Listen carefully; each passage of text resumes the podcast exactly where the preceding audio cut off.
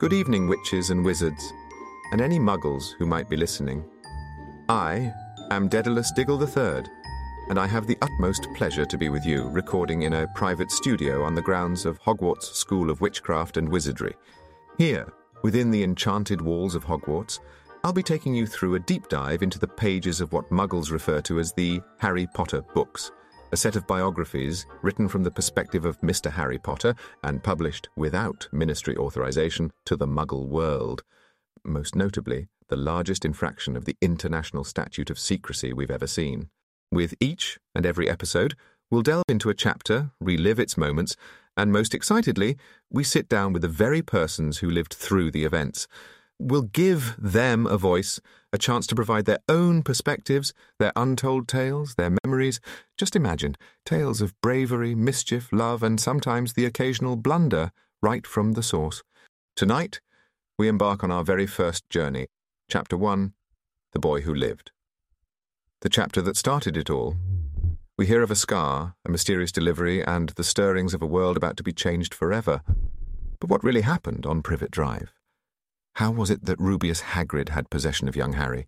How did Dumbledore come to decide that Dursleys was Harry's best option? In this inaugural episode, we'll be joined by none other than Professors Minerva McGonagall, Albus Dumbledore, and Rubeus Hagrid.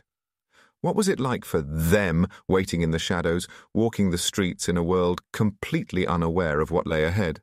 Stay with us as secrets unfold and tales unravel.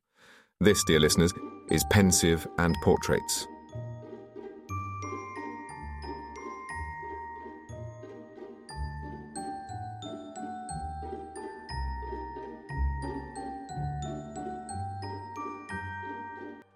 So here we are on Chapter 1 The Boy Who Lived.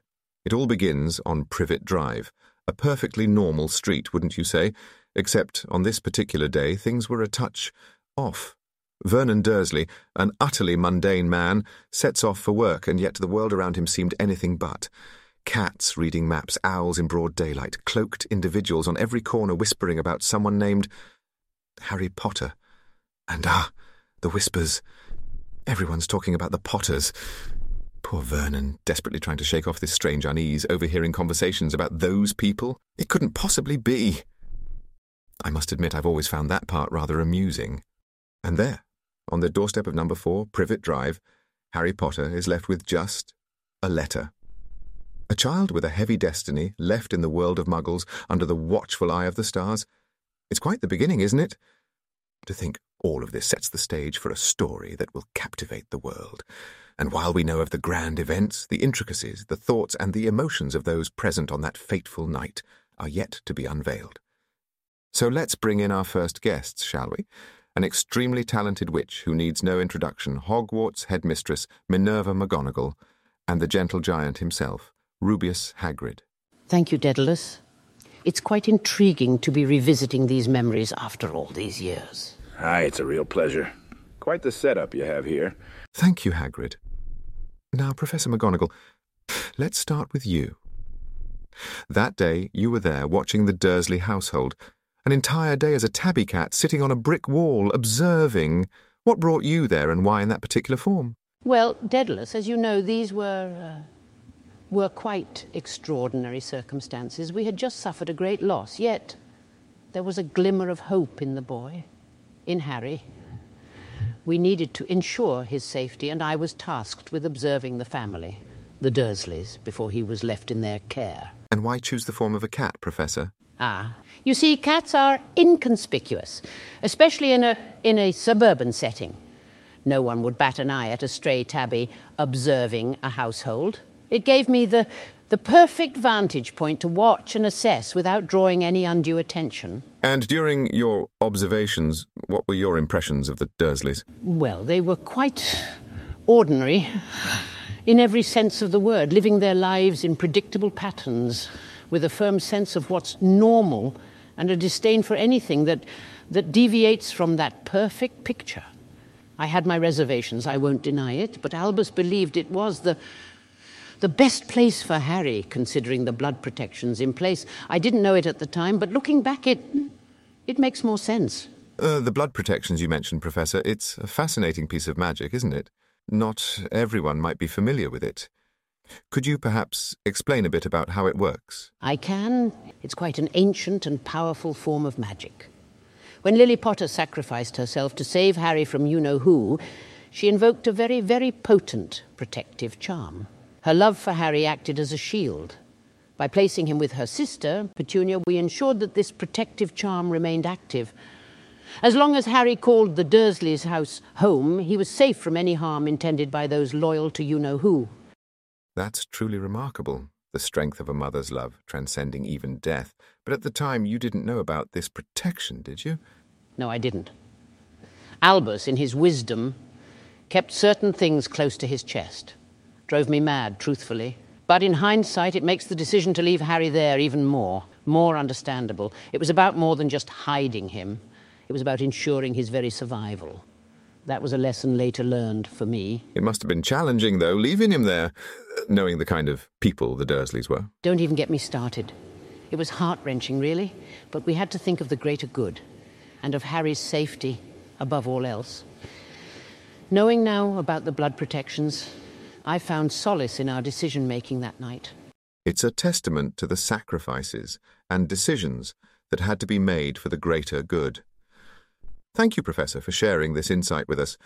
It's a chilling reminder of the lengths to which the forces of good had to go to protect the hope of the wizarding world.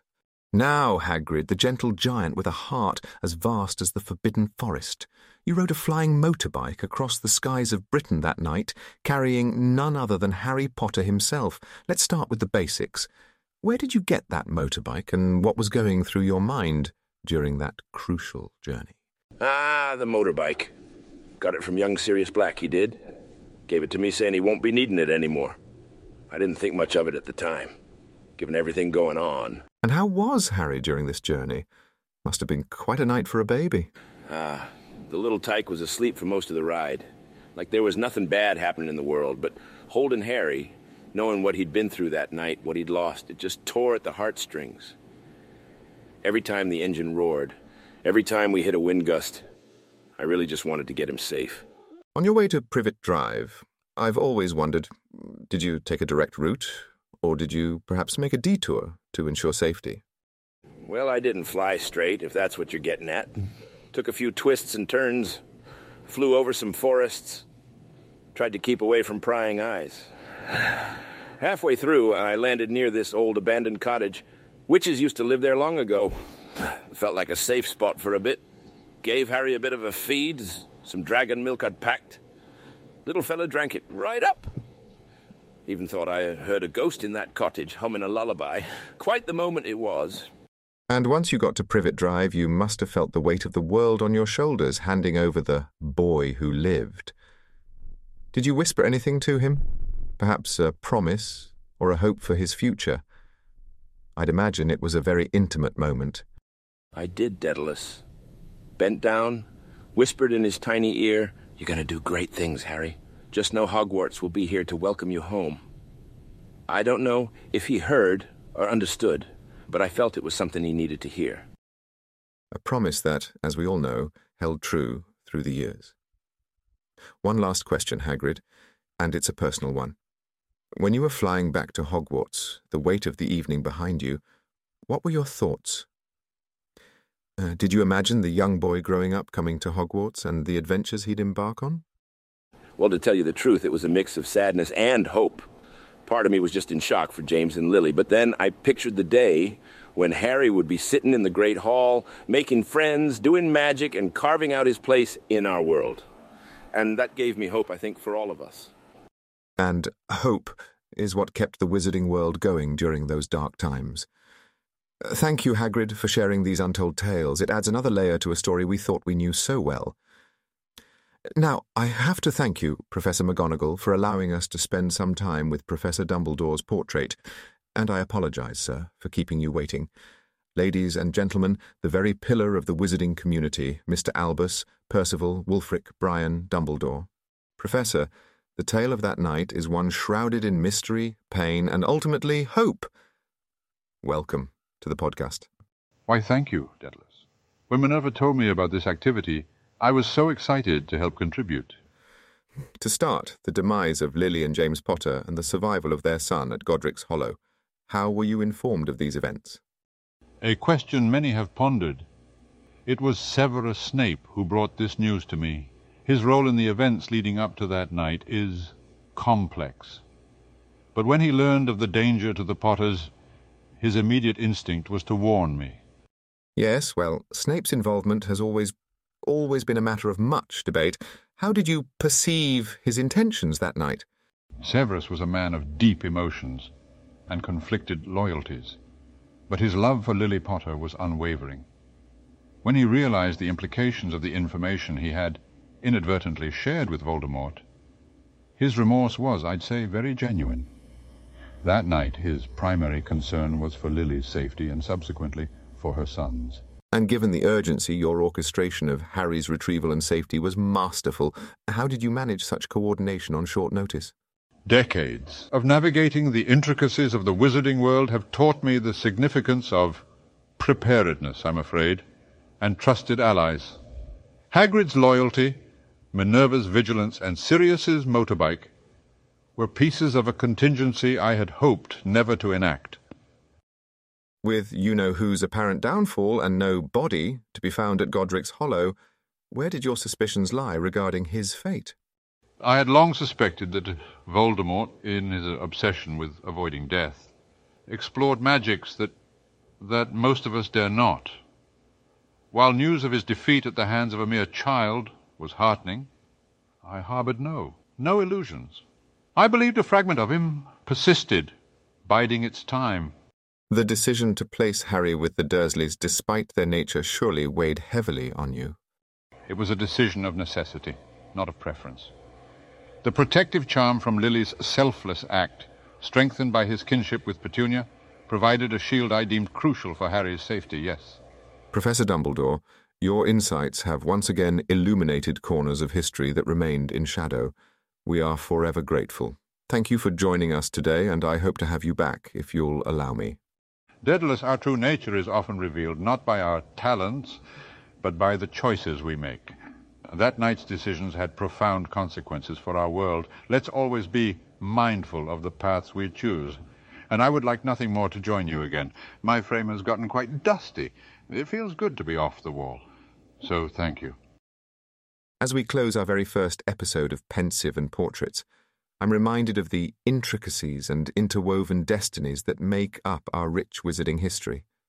Today, through the memories of those who witnessed it firsthand, we've uncovered layers of a night that altered the course of the wizarding world, and we've only just begun. Our sincerest gratitude to Professors McGonagall and Dumbledore, and of course, Hagrid, for sharing their recollections and granting us a deeper understanding of that fateful evening on Privet Drive. Join us next time as we delve into the next chapter of The Boy Who Lived and hear the tales from those who lived it, loved it, and sometimes regretted it. I'm Daedalus Diggle III, and this has been Pensieve and Portraits. Until our paths cross again in the corridors of memory, take care of yourselves and each other.